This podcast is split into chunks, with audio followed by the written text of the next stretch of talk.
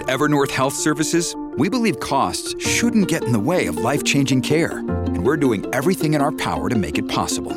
Behavioral health solutions that also keep your projections at their best? It's possible. Pharmacy benefits that benefit your bottom line? It's possible. Complex specialty care that cares about your ROI? It's possible. Because we're already doing it. All while saving businesses billions. That's Wonder made possible. Learn more at evernorth.com/wonder. Hello, everybody. This is Marshall Poe. I'm the editor of the New Books Network. NBN listeners like to read books and buy them. So we thought we'd tell you that right now, our friends at Princeton University Press are having a remarkable site wide sale. You can get 50% off books, including ebooks and audiobooks, with the code 50, F I F T Y, at checkout until May 31. You can save some real money on Princeton University Press books. I encourage you to go there and check it out. Greetings, I'm Trisha Keffer from sunny Key Largo, Florida, your host for New Books in Architecture, a podcast channel on the New Books Network. If you have any ideas for books, please send me an email at plantspeoplelove at gmail.com. And today's book is Millennials in Architecture Generations, Disruption, and the Legacy of a Profession, published by the University of Texas Press in 2019. And our author is Darius Sollohub. Hi, Darius. Welcome to the show. Hi, Trish. It's great to be here. Uh, so let's start with uh, can you tell the audience a little bit about yourself? So, I'm an architect, and I, uh, for the last 25 years, I've been teaching at a university. I started uh, in practice, and I try to balance, uh, you know, the practical world of architecture with the teaching world of architecture. And I just finished this book. Uh, sounds great. So, what was your motivation for writing this book? So it sort of came upon me by a bit of a surprise. I was uh, asked to be the director of the school, and I was doing that, and the dean had asked if I would uh, run a colloquium on, on architectural education. And in doing so, we invited the university librarian who uh, had been doing a lot of research on millennials, and especially in the context of library science and, uh, and online learning. And he'd given about 100 you know lectures and focus groups on the topic. We brought him in to speak to our uh, to our little group, and uh, I asked him afterwards. I said, "This is really fascinating. Would you be willing to kind of work with me to look at look at millennials in the context of architectural education?" And he said, "Yeah, sure." We wrote a paper. It was accepted. We gave it at a conference, and then uh, that led to this book. No, go ahead. Uh, go ahead. I'm sorry. Who are these millennials? Well, millennials uh, are you know the students that I would contend are you know the last wave of millennials are, are, are still in our schools and they are about to kind of take over the profession of architecture at a uh, particularly interesting time. Uh, we we can uh, we can get into the specifics of when generate one when one generation uh, cedes the sort of the the reins to another. Um, that's a whole you know other argument that we're in right now. We seem to be in a moment where we're we're not quite sure where millennials end and the generation that follows uh, comes in. So, what was your so you're you're a professor? So, what was your interest in studying uh, this generation? Why is it important? Well, I think it's really important that every you know every uh, couple of years, uh, academia reevaluate itself and seeing if it's getting its uh, message across. And it just seemed to me at the time that we'd gone through such you know transformations uh, in how we teach and how digital technology had moved in, I was wondering whether we were hitting our mark. And uh, and I, I, found that we were maybe way off, and maybe that's one of the motivations uh, for for writing the book. I started writing about about uh, millennials in schools, but then I very quickly shifted over to looking at millennials both in practice and the academy, you know, in architecture in general. So, what did your research find about uh, this particular generation that's going to, um, as you say, kind of take on uh, the next challenges? Yeah, so I, I found that at a kind of fundamental level, the, the values and characteristics were almost diametrically opposed to, to the generation that I came up in and, and the way that I was taught. Uh, we were taught a very, very sort of highly uh, theory based uh, look at architecture. Uh, it was very highfalutin. It was based on all sorts of uh, linguistic theories, and I found amongst the, the, millennial generation that that maybe we'd gone up a little bit too far in the clouds, and they were looking towards a more pragmatic approach to the future. Uh, I also came of you know age in a generation that was uh, we were all kind of free agents. We are all sort of you know competing with everyone else and and doing it alone. And, and I found a, a general sort of collaborative trend amongst millennials uh, that was also uh, very different than our own. And uh, and the last was a kind of a, a, a gesture towards uh, the public sector and, the, and, and civic work, uh, a, a, desire to really kind of do work that matters rather than work that would get fame or sort of artistic uh, approbation. So, what are their uh, characteristics? You know, I mean, every generation um, wants to reinvent the wheel or um, invent a new wheel. So, what is it about millennials, and how are you teaching them differently now than uh, past generations? I guess I'm. I don't know what I am. I guess I'm an X. Well, Our parents are boomers. Again, yeah, I mean the, the, the brackets between uh, generations are pretty widely argued. So I, I consider myself an X. Uh, I was born in 1961, but a lot of other demographers would consider me a boomer. So uh, generally, I consider Generation X born between 1960 uh, and uh, the early 80s. Okay, well, I, am to. I'll say I'm a little bit younger, so um, I'll take the younger uh, younger side of Generation X then. Um, so, how are you teaching them differently in schools, and, and what are you talking to other uh, schools about with this generation? Well, I think there's a real desire to kind of bring practice into uh, into the academy. That we're trying to do far more realistic projects and less conceptual and less theoretical projects. I, you know, I think again the the, the three characteristics that I cite in the book: kind of practicality over theory, uh, a kind of collaborative sense rather than go it alone, uh, and you know, and then a, a kind of a civic mindedness rather than uh, maybe another, you know, the, the more uh, free agent aspects of, of Generation X and the generations before. And it's all sort of, uh, it's all held together by this, uh, you know, profound digital acumen of uh, many different, um, you know, many different sort of digital aptitudes, you know, uh, really having a, a, dramatic effect on, on the millennial generation it's very different than it affects other generations. Millennials were born into a digital world, and all of us uh, came to it from somewhere else. So I, I, consider myself a digital immigrant. That's just, uh, I guess I would be too, because um, yeah, the uh, the internet. It was I'm in my late uh, mid to late twenties before uh, we had a first website pop up on a computer screen. Right. Right. I, I uh, went through all of uh, all of school without using a computer. I used a computer to write my final application for a travel grant when I graduated graduate school.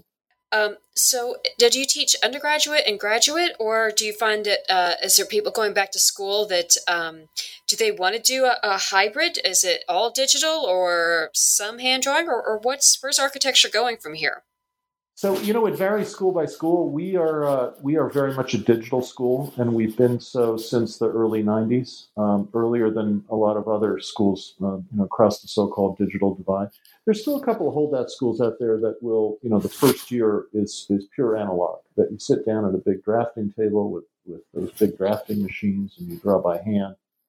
And then, you know, after after you've mastered that, you move into the digital world. We start that simultaneously. We'll, we'll have you draw by hand as a freshman, and then also look at some pretty sophisticated uh, 3D softwares. Um, so, what are the millennials you're talking about here? You know, they're they're going into offices. What it, what exactly is it that they want to disrupt, or do they even know yet?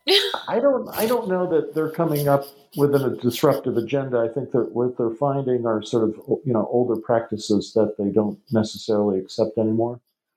Uh, one of the biggest ones uh, that you know the profession is, is struggling with right now is that you know I was I was uh, brought up in a kind of all or nothing world where you stayed up for many many nights to finish a project, and uh, and it you know it took it was a it was a bit of a struggle, and then when you went into an office, there was a real kind of sweatshop mentality that you worked. You know, you, you cut your teeth, and for a number of years, you were staying every night, and it was a culture of overtime. And and uh, I am hearing from firms that the millennials just don't want to abide by that the, the, there's a, there's a quality of life mandate that is different amongst the up and coming generation uh, that that we certainly kind of took for granted, and that's just the way it was, and they don't want to they don't want to play that way. Okay, well, this is a question from my mom too. So I I know we talked about just a little bit previously that you know millennials want a forty hour week, but my mom my mom is a boomer, and um, So to play devil's advocate, what's wrong with the 40-hour week? What what's what's unique about architecture that requires more than a 40-hour week? Well, you know, that's a really complicated question, and it kind of goes back to the culture of architecture as you know, as this artistic endeavor. You know, a work of art is never finished, and you have to kind of put your your maximum, you know, heart and soul into something, and that just can't fit within a forty hour forty hour bracket. And that goes back to, you know, the beginnings of modern architectural education, which came out of you know German and, and French academies in Europe in the nineteenth century. Uh, the term the term uh, sort of working late on a project in architecture is called being on charrette. And charrette means cart in French, and it literally means that when the when the drawings are being loaded up to take to the academy to be reviewed in, in Paris, that the students would still be on the cart, you know, finishing their drawings while it was being, being rolled away. So that it was like you put every ounce of energy and time that you had into something to get it right. And that that mentality doesn't stay in the schools; it works its way into into the design profession. It's it's when you get into the kind of basic economies of, of supply and demand. There's a lot of there's a lot of schools producing architects in the United States. I mean, there's about twice as many architects coming out of school as there are jobs. So, uh, so you know, the pickings are really good for firms. They can, uh, if you don't want to work that that amount of time, there's somebody out there that will. And so it's, it's creating this, uh, this kind of supply and demand, and then there's this culture that's driving it forward. And I think the millennials really want to disrupt that. I mean, that's what I've been hearing. I've conducted many, many focus groups. I've done some polling. They believe that you know their education created a very, very unhealthy environment for them emotionally, and we're also finding that there's uh, there's enrollment declines, significant enrollment declines in schools, and that students are just you know, not choosing architecture as a as a life path because uh, in you know many are, are saying that that that uh, that prospect of uh, of a lot of work for not a lot of pay and and uh, long hours uh, just keeps them away from it. So, what are the? Um, well, I know in your book that you mentioned something about you know, uh, is there a high divorce rate among architects and this this culture? Do you think this is something that can change? Can they? can firms adapt to this reality? Are they missing out on talent that really good talent that would work hard, but maybe not a 60 hour week? Well, well, there is a there is a high divorce rate. There's also a very high suicide rate amongst architects, um, which is uh, you know which is uh, which is vexing. Um, you, you, know there there are signs of change. I think uh, uh you know many firms are trying to not you know they're trying to be a bit more organized and not lead a culture of overtime. Uh, there's also, you know, there's a one of the one of the tendencies of millennials that's different from other generations in the workplace is the is the propensity to shift switch jobs. Uh, and and Gallup polling has found that millennials switch jobs at a rate three times faster than other generations measured at the same time in their lives. So it's a longitudinal analysis. And when we probed that question in, in, in focus groups, uh, there were many answers. Many that you know, why should I stay pigeonholed in one thing? I, you know, my goal is to is to learn as much as I can about a profession. Once I stop learning, I'm going to leave. Uh, if uh, if if someone is sort of suppressed and you know uh, in their talents, they leave. If they're asked to, to work more than they, they think they should be working and abused, they, they leave. So I think the profession is recognizing that, and, they, and uh, I, I, there's an assessment that I quote in the book that the U.S. economy in 2016 lost like 32 billion dollars because of, of uh, workers, you know, switching jobs. I mean, it costs money for a firm to deal with that transition to hire someone else, and so uh, architecture firms have created these mechanisms by which to retain uh, people working in those firms. Uh, they are uh, offering uh, sort of continuing education. Many of the larger firms have internal universities and research uh, outfits. So, at you know, the end of the year review, they'll say, "Well, you're doing great. What we want to do is give you a raise, but we also want to give you a, an opportunity to work on this, you know, new emerging uh, database, or we want you to do some pro bono work with a community, uh, build a farm in you know in Africa." and uh, people just jump at that and they wind up staying in their jobs you know because they feel more fulfilled so there is a kind of a way you know the, the in a almost intuitive way i think the business sector is is uh, is changing and shifting. I don't know that they're doing it consciously, based on you know specifically retaining the millennials. You said in your preface that um, you you started kind of this whole book, etc., and and learning about it with a Habitat for Humanity studio uh, with your students. Can you talk more about that? Yeah, I mean it's kind of a funny story. I, I was approached by a good friend of mine who was was on the board for a local habitat chapter, and he thought, you know, this would be a great thing to do in a in a studio in school. And I started, you know, looking into it a little bit, and and there wasn't a lot of design latitude. I mean, you had to build a house on a very tight budget. There wasn't a lot of room for creativity. And I said, well, you know, I don't know if this is going to work. And he said, well, we should just try it.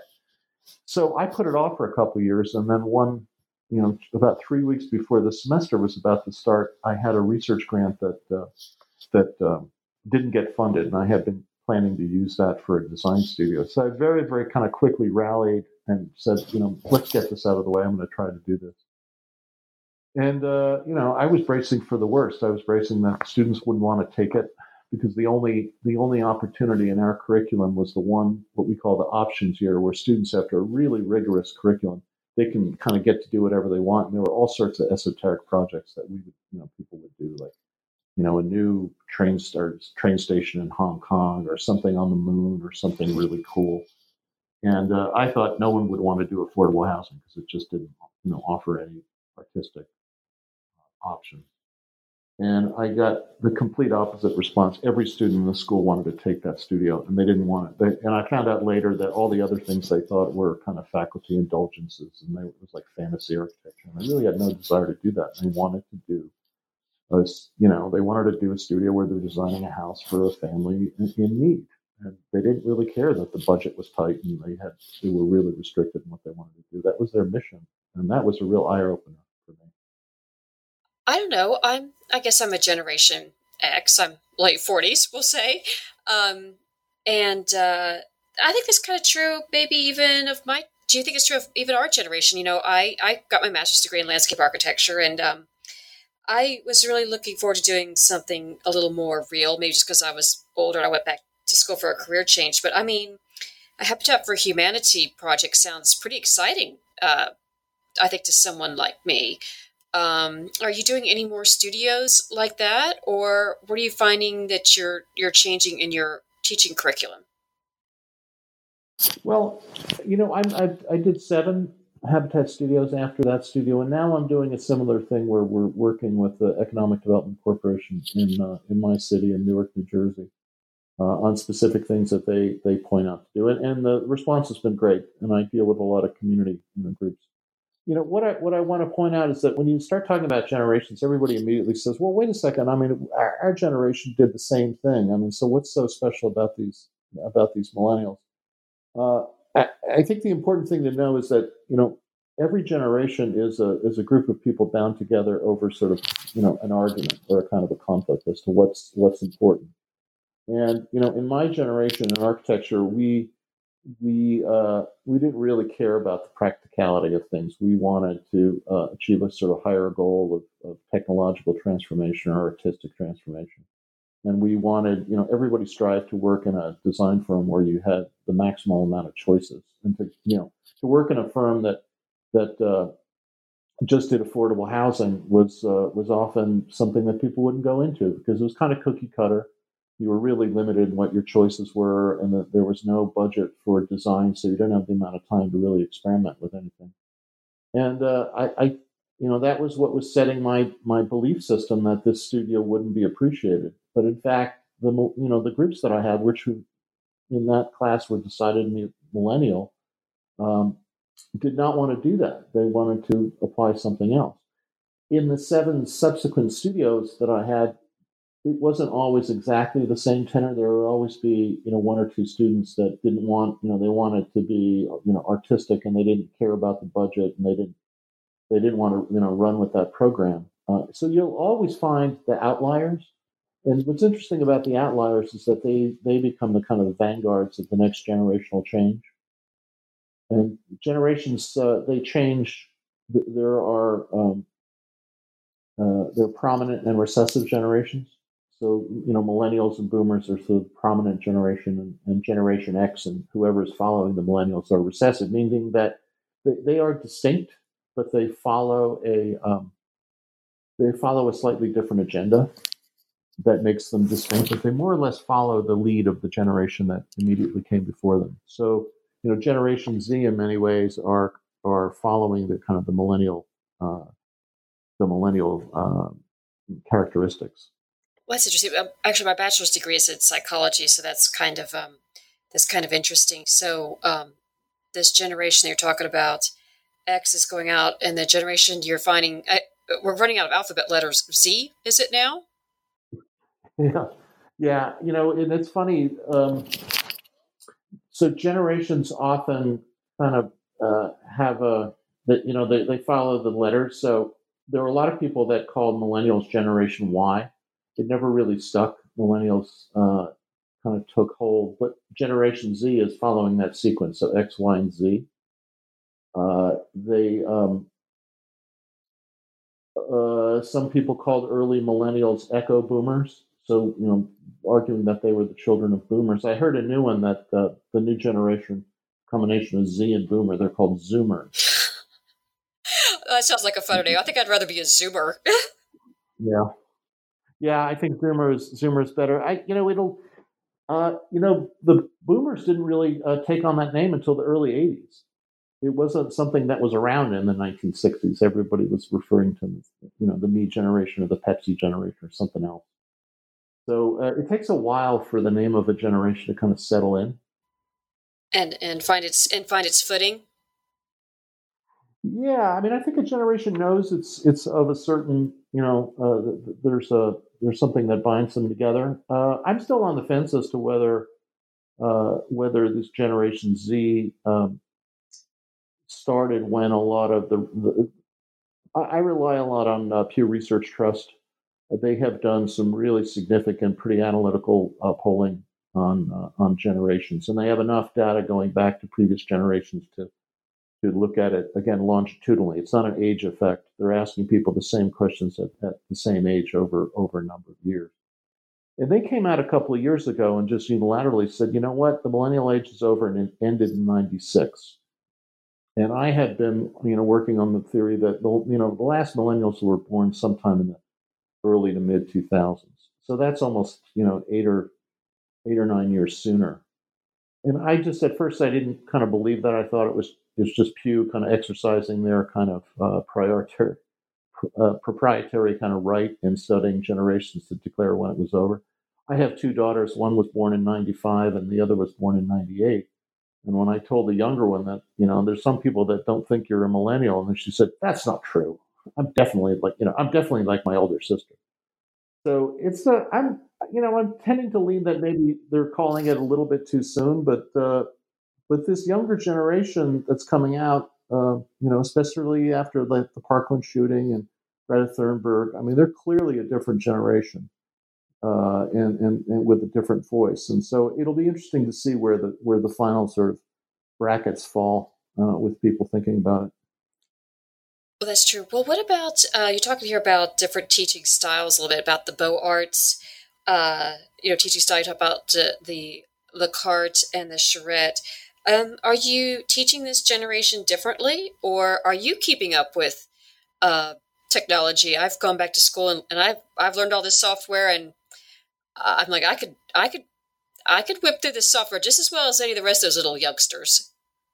Yeah, I mean, those they're you know, softwares have been around, you know, for for 40, 50 years now. So it's not, uh, it's not just generally the kind of the digital aptitudes, but I think it's again, it goes back to the it goes back to the value system. Um, I think one of the things that millennials grew up with uh, is a kind of flexibility that you uh, you know you can you can get to an end by various means you know through software or analog or different software so long as so long as you know you, you, you feel comfortable in the, the, the, practicality of the result at the end that it kind of worked uh, in in the academy that gets around to uh, you know there are students that want to be in class they want to you know talk to and listen to a teacher there are other students that don't go to class uh, that listen to the lectures, um, you know, that are recorded. Uh, are students that you know get entire degrees in online education.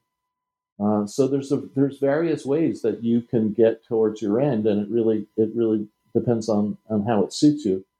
Uh, in the academy, I mean, a lot of my colleagues don't believe in online education. They think that uh, it's it's faulty, it's flawed, it doesn't sink in, uh, it's superficial.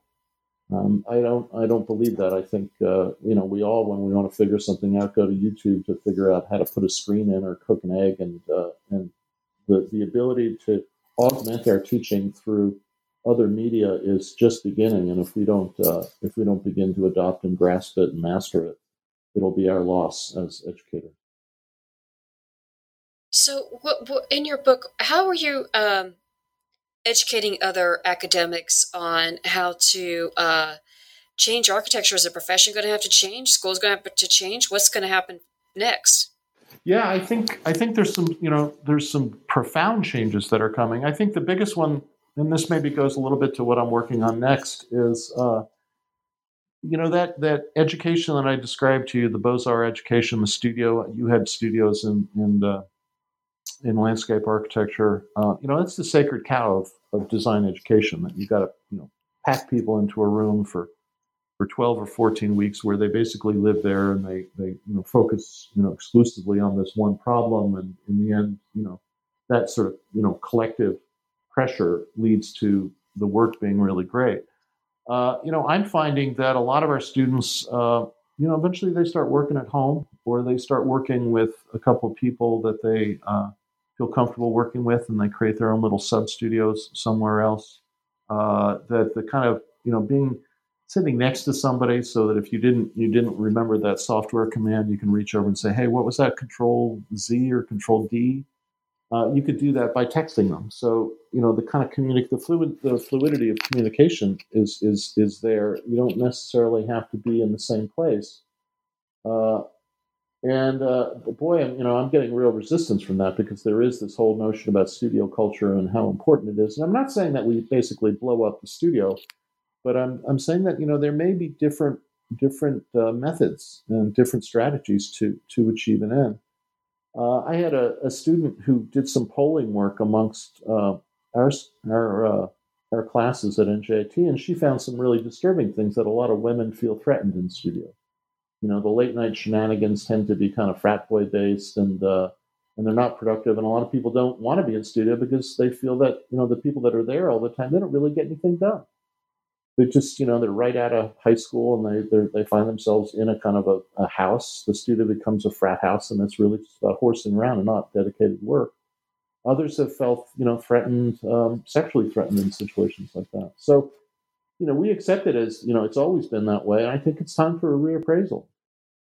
Well, yeah, that's true. I think being older, going back to school, I took it, I took it a little bit more seriously. And some of the, um, there was a little bit of that, you know, people were just hanging out in there, throwing Nerf balls back and forth. And it was kind of, um, yeah, I think that there is a time to, uh, to do a revamp. Maybe not, um, uh, throw out the baby with the bathwater, but uh, a revamp on studio for sure because there was times I was like it was very distracting for me to work when you know the the younger ones are yeah playing Nerf ball over over and around the desks and it's like uh okay I got to get stuff done. Yeah. Yeah, you know, there's also, you know, the studio is supposed to be where you test out what you, you know, the other stuff, you know, techniques that you learned outside of studio. So, you know, you know, in design education, there's a lot of technical knowledge you're supposed to absorb. There's a lot of historical knowledge, and you know, the studio is supposed to be the place, you know, where you take all those tools out of the box and you work on them. Uh, we find that that students just don't really know how to do that, and they they come in and the in some cases they haven't absorbed those other lessons, the cultural or the technological lessons. Uh, that's that's a way that online learning can can make sure that that happens. Um, in chapter eight, I, I talk about this uh, something called the digital badge, where a digital badge is a way that you can kind of verify certain certain knowledge, um, and it's similar to you know what badges were in the in the you know in the scouting, where you had a badge in basket you know making or a badge in swimming. This is something that certifies that you can do certain things. So if, for instance, you know, we had a, an advanced studio in school and we had uh, a structural system associated with it, you'd have to kind of show the currency and badges on concrete construction. Or if it was a theater, you'd have to take a kind of a specialty course to be able to do that. And so that liberates the studio from being kind of remedial, of kind of forcing you to learn that knowledge that you know you need to kind of uh, to do that task, and it, uh, it it can elevate the studio. It can make it a lot far loftier. Uh, the other thing I describe is something called uh, low residency learning, and you're seeing this in a lot of MFA programs, and you know MBA programs have been doing this since the 50s, where you you do a lot of online work and then you show up for a, a long weekend. Uh, in the MBA programs, you know, it's typically in, in London and then Hong Kong and New York learn sort of different cultures and business practice. And when you show up for those weekends, it's pretty intensive. And the rest of the time, you're working on things at your own pace. Uh, I think you could have a very productive design studio that way, where you kind of you meet at the beginning, you have a kind of intense period, and then you work on your own back at home in your own studio, and then you come back in, you know, a couple times uh, during the semester, or you do it in different places. You go to the site, and then you go back to you know Barcelona to have it reviewed by local constituents. That would, I think, be a really powerful learning tool. Muskevich, so I have a question. Uh, do you find students with online learning, um, you know, it's um, I can do it. I I've had my own business. I, I have the self discipline, but do you find that uh, our students maybe when they do online learning, do they have the discipline to do the classes and and absorb the material, or does it just depend on the student uh, what kind of learning suits them best? Well, I mean, online learning is, is again, it's not the be all and the end all. I mean, the interesting thing is when you when you poll millennials and you ask them if they like online learning, they really don't. They, they prefer they prefer um, you know face to face or or sort of service practice based learning. But you know the, the percentage every year keeps getting higher and higher of, of students taking online learning, and and you know the, the younger generations will take online courses just purely out of flexibility so the academy has responded by by creating the thing called the hybrid, or in, in, some cases it's called the flipped classroom. And these have been around in other programs for 20 years, where where what you you know you do the homework in class, so you sort of test your abilities with something in class and group uh, situations, and lectures are all taken online. So you need to be basically prepared when you show up for class and the analytics that are built into systems like that are pretty powerful. So, you know, a teacher will know uh, what people, you know, who came in with what knowledge. They'll be quizzed on that knowledge at the end of each one of the modules. So, so you know, the professor will be able to look at the grading. If, if you know, there's one subject area that everyone consistently didn't understand, they can they can revamp the in-class session to focus on that to make sure that people really get it. So it's a much it's a much higher calibrated interactivity uh, rather than just you know online as being sort of cheaper and more efficient that, that, that I strive for. That we can really have some powerful teaching tools available to us if we just hybridize and put a lot of these new technologies together and join them with older technology. Uh, when you're teaching millennials, I mean, and um, I just say this a little bit from my from my own experience, but I saw. Do you, like you said, I thought that was interesting. You talk about like badges, etc. Um, and they do online learning, do they make sure that you know they they're really doing the work that uh, they're bringing in? Well, I mean, there's all sorts of ways you know that you can assess, but there's all sorts of ways that you can skirt the system. Uh, so those that really don't want to do it, they're going to eventually. They're you know the proof is in the pudding. I think the real test of all of these systems is is in in a kind of practice, and uh, to to sort of you know come into an environment and show you're able to do it. Uh, you know, there are social. Uh, I, have been hearing from a lot of folks that millennials come in with incredible resumes and incredible sort of experience in doing things, and and then they, when they get into the workplace, there's a there's a timidity sometimes and an inability to to understand the culture that one finds oneself in. So I think that there's an additional learning that comes with that. I think, you know, we really need to think, rethink our internship uh, scenarios in, in really all the professions. I think one of the really unnerving statistics that's out there is is uh, as computerization takes hold, artificial intelligence taking hold of things. You know, the professions are pretty much immune from that. I mean, the the the, uh, projection from uh, computerization uh, displacing architecture is is 0.018. So one out of 50 architects will be replaced by a computer.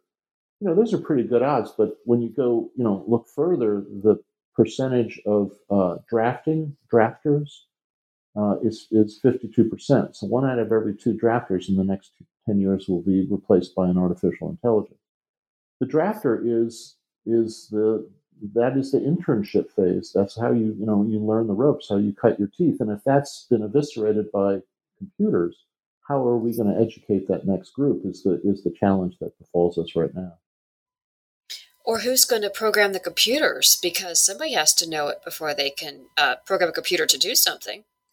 Well, that is the challenge, and that's one of the things I'm calling on my profession. That you know we should be programmed rather than basically trying to fight fight this off. We should be the ones programming the computers because if, if, if someone else gets involved in that, then it's going to be their you know their biases towards design that will prevail, and and in some cases those may not be the biases that uh, you know those of us in the design professions want to see computerized, and the public will essentially buy what is you know the cheapest, and I think we'll all suffer. Um, so, how are you teaching design then in your school? What are you? What else are you doing that's innovative for this next generation? Well, I'm trying to turn everything on its head. I, I uh, you know, in our curriculum, you're supposed to sit in the studio for, for six hours. You're not supposed to leave the room. You're supposed to either be talking to your instructor or you're supposed to be uh, sitting there, you know, working away. I, I don't do that. I, I set up a, an appointment schedule, and you pick you know a time in that six hours you show up, and the rest of the time you can be working wherever you want to work. Um, I, I, think that's a big waste of time, and I think students really appreciate that. Uh, you probably remember from school the traditional sort of end of semester ritual is that you present your work to you know a bunch of people sitting around, and they sit there, and, and students you know put up their drawings and take them down, and that takes you know six or seven hours. Uh, I do what are called gallery style reviews, where all of the students uh, pin up their work, and the the guests that come they they circulate. So I set my phone for 15 minutes, and when the buzzer goes off, somebody just moves to the right. So uh, just recently, I had a review where I had 16, 15 students, and I had 32 reviewers.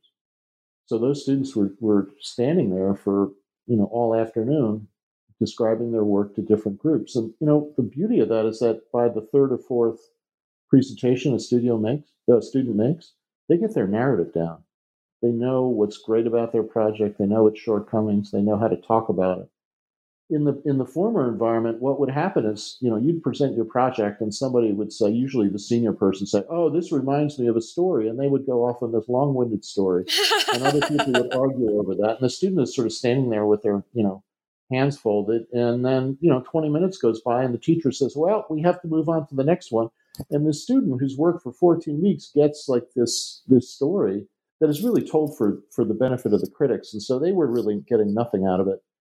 And, uh, and so this, the, gallery style scenario really turns everything on its head. And it's really very much about the student. Oh, I laughed. Yeah, that is so funny. Yeah, because um, um, yeah, I, I, I love public speaking, and uh, so I was pretty good at doing my narrative, but the, the younger students were uh, struggling with that. But that's that's a great way to uh, to do it and practice and take studio to um, and the whole in, in the whole review session thing. I hadn't thought about that, but um, are, what else are you doing that's innovative uh, for millennials with this uh, with the whole review process? Do you agree with it, or can it, can't we just do it better? Well, I, you know, I also uh, I have students do uh, do little podcasts of their work. So you know, we just did a we just did a project that uh, that involved many different universities. So you know, what we did is this, each each of the students at the end of the semester, the narrative that they did in the gallery style review. I then had a little bit of grant money. I sent them into a studio, and they did what we're doing right now. I mean, they talked over uh, you know, a PowerPoint and Camtasia, um, and it, you know, it was pretty well produced. And then that's what we sent to the University of Pennsylvania students who took on the same, you know, a portion of the same project, so that we're kind of using video uh, more in, in how we present and what we do. Uh, I also really try hard to get um, to get involved with with public, you know, public sector projects, and I, I really work hard to get a little bit of funding for it. So one of the things that I do is I, I have somebody else pay for 3D printing. which can get really expensive. You know, it's a really great technology and it's getting better and better every year. But for a student to print, you know, 3D could cost hundreds, if not thousands of dollars. And if somebody else is picking up the tab, uh, when you see, you know, a, like something 3D printed every night and see the project evolve over time with design decisions made, it kind of takes your breath away. So I'm trying to figure out ways to bring, you know, emergent technology into the classroom. We're using augmented reality. We've done studios in virtual reality. So really bringing that into the classroom and testing it out. And I think everybody is a lot more engaged, both on the student side, but also on the faculty and especially on the, the stakeholder side. Oh yeah, that's that. We actually we did. We had a lot of 3D printers um, at my school, and it was it was fast. I was just floored because I'm coming back to school much later, and I'm like, wow, this is this is cool. it, it is cool. It's expensive. yeah. you know? And uh, you know, when you go to you go to Harvard, everybody's got a 3D printer at their desk, and I think some of those students that come from means and they can they can afford and do that, or you know they've they've worked towards it, or they have some scholarship money to do it. But uh, you know, at, at a state school, it can be very expensive. So I think that that little gesture from the stakeholder community to provide those funds is really, it goes a long way. Yeah, I think that's what they had. Was they had probably had uh, a, grant or something to to do that. It was, uh, but it was it was super cool. Well, true. You know, we talk about. I want to go back to you a little bit about, um, you know, like the internship process and and like bringing people, you know, into the uh, profession and how it's done. And I was uh, recently kind of um, impressed, uh, without going too much detail, but uh, there was a, a, hosp- a, teaching hospital, and all the students just followed around uh, the doctors and just how they were just, you know, kind of, they'd already been through school and how they were learning. And, um, you know, I kind of find that missing in some of the landscape architecture firms. You just kind of get pigeonholed on a computer instead of just like really following around and uh, and really learning. Um, is the profession going to is our businesses going to are they going to be able to adapt to a new climate and and new and, and students uh, coming in well i don't know i mean the the, the, profession is kind of lurching towards some change um, the uh, you know, the accreditation bodies have set up a program of looking at innovative ways towards um, towards internship. So I think they, they they see the writing on the wall, and I've spoken to some of the leadership there and, and shared my research with them. So I, I think they're heeding it, and I, I applaud them for that. Uh, whether it's you know whether it's too little, too late, I I, I don't know. Uh, I spent chapter ten and eleven in my book looking at other professions on how their you know degree structures are, are, based. And the history of that going back through the history of sort of of uh, generational change is kind of illuminating. You understand when you know when the uh, the dominant generation sort of led change and and we're in one of those moments now. So i think we really need to kind of uh, get up and and and and, and create some uh, new models for for uh, for working. Uh, i'm particularly interested in how the medical profession trains trains doctors. You know, there is a there is a sort of set. You know, there's a pre med, there's a medical school, and then you do your residency uh, in a in a certain area, and then after that residency, you do another internship in a in a in a higher specialty. So you can really, you know, you can really hone your craft uh, post graduation in certain environments. The reality of that is that you know Medicaid, uh, Medicare pays for the federal government pays for a lot of that for a lot of that education. I don't know that the federal government's going to pony up and pay the design professions to do it. Uh, you know, so someone else is going to have to kind of step in and be able to do it. But but the, you know, the building world is a is there's there's uh, billions, if not trillions, of dollars that go into it. So I think there's a way that we all sort of harness our energies, a way of figuring out how to make a better model. Yeah, because like you just said, I mean, uh, design is still important, and especially with uh, climate change and uh, etc., how we're designing um, is going to have to change.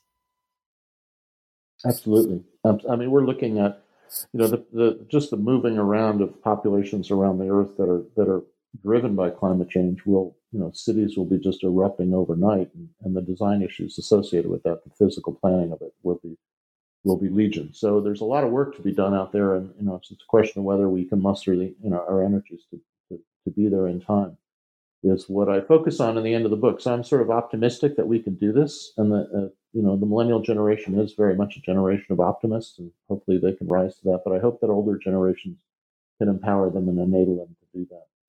Well, I'm optimistic too. I, I think so. Um, age is just a number, and uh, I went back to school, and I can, like I said, I was like, I could do this stuff just as quick and fast as, as they can. And, um, uh, you know, I, I have uh, taken a classical drawing class, and it was a Beaux-Arts uh, type studio, but I saw there was definite value in sitting there in that particular way and really like learning and doing and practicing. But um, yeah, you know, trying to combine things from different professions, I think is important. And, and landscape architecture is actually, uh, they just sent out a survey too about, uh, yeah, want to know what people think about their education and what the professions think about. So I think that they're going that same way too. Yeah, I'm going to be speaking to uh, the landscape architecture school uh, at Rutgers University in the in the spring, so that'll be interesting. I've spoken to uh, a number of schools and firms now about these issues, so hopefully I'll get a receptive audience. Oh, I think so. Um, well, this is this is a fascinating book, and I really appreciate you taking the time to, to put all this research together. Um, and I'm excited to see that and, and uh, thinking about new ways of teaching and doing uh, something that's so important. Um, and I'd like to thank you for being here today. Uh, and, and, we know we've taken up a lot of your time. Um, can you tell our audience what exciting projects are you working on now? Well, uh, you know, I'm sort of. A lot of people are saying, well, you know, the millennials are, you know, they're already out. What about this new generation? So, you know, the first thing I'm working on right now is a is a blog piece about uh, this transition and these, you know, who Generation Z is and how they kind of fit into uh, a lot that has been written about generations. It's a it's a relatively new subject in social science, and I think there's a lot to say about it. And, you know, whether Pew was right or not that that the the transition happened in '96, I, I think is still up up to debate, and I hope that that debate is a lively one. The other thing I'm working on, uh, I'm working with a number of people who are in the the co-working industry. I think you know what that is, like what WeWork is. That that people work in, in environments that are um, kind of a freelance environment, but that are much more casual and uh, that are allow for a lot of connectivity with different sort of disciplines uh, and, and, productivity levels. About applying some of that learning to uh, to design education and architectural education. Uh, you know, what if the studio of the future is is going to have a different kind of curriculum? Uh, what what what are its spaces going to be? And and that's a really really fruitful conversation that I'm having with both some seasoned educators uh, in California and New York. And then uh, I, have been meeting with some of the people in the larger co working industries, including WeWork. Oh, that sounds fascinating. So, are you planning on another book or two uh, on the next generation? I would like to. I would. I've got a you know really fascinating book that it's been in, in, in the works on this curious place called the Meadowlands, which is close to where I am. Uh, which is going to be underwater soon. So that's going to be an edited volume. I can probably put it together. So it's a question of whether that stays on the back burner or that gets to the front burner is something I have to decide in decide in the next year, the next couple months actually. But uh, you know, we'll see how these blog pieces go. If I if I you know get those going and get a conversation going, like I did about millennials, uh, that might that might take center stage and we might move to another you know, a sequel to it. I, I, hear that the books are kind of running out a little bit, so I'm hoping maybe I get a second edition out of, out of University of Texas Press. That'd be great. Oh, well, go ahead and give yourself a quick plug. Uh, can we listen to those podcasts ourselves? Uh, I, I don't have them up yet. I, I, they're they're, they're going to be blog pieces, so I'm gonna I'm gonna have those available. Um, I didn't. I, I may have said podcasts. I meant they were blogs. Oh, they're blogs. Oh, okay. Oh, so they'll be coming soon. Okay. Yep. Yep. Uh, well, again, thank you so much for being here today, and uh, we look forward to hearing more from you in the future. All right. Well, thank you, Tricia. And again, I want to thank you for listening today. Again, this is Tricia from sunny Key Largo, Florida, your host for New Books in Architecture, a podcast channel on the New Books Network. And today's book was Millennials in Architecture Generations, Disruption, and a Legacy of a Profession, published by the University of Texas Press in 2019. And your author is Darius Sollohub. Thank you so much for listening.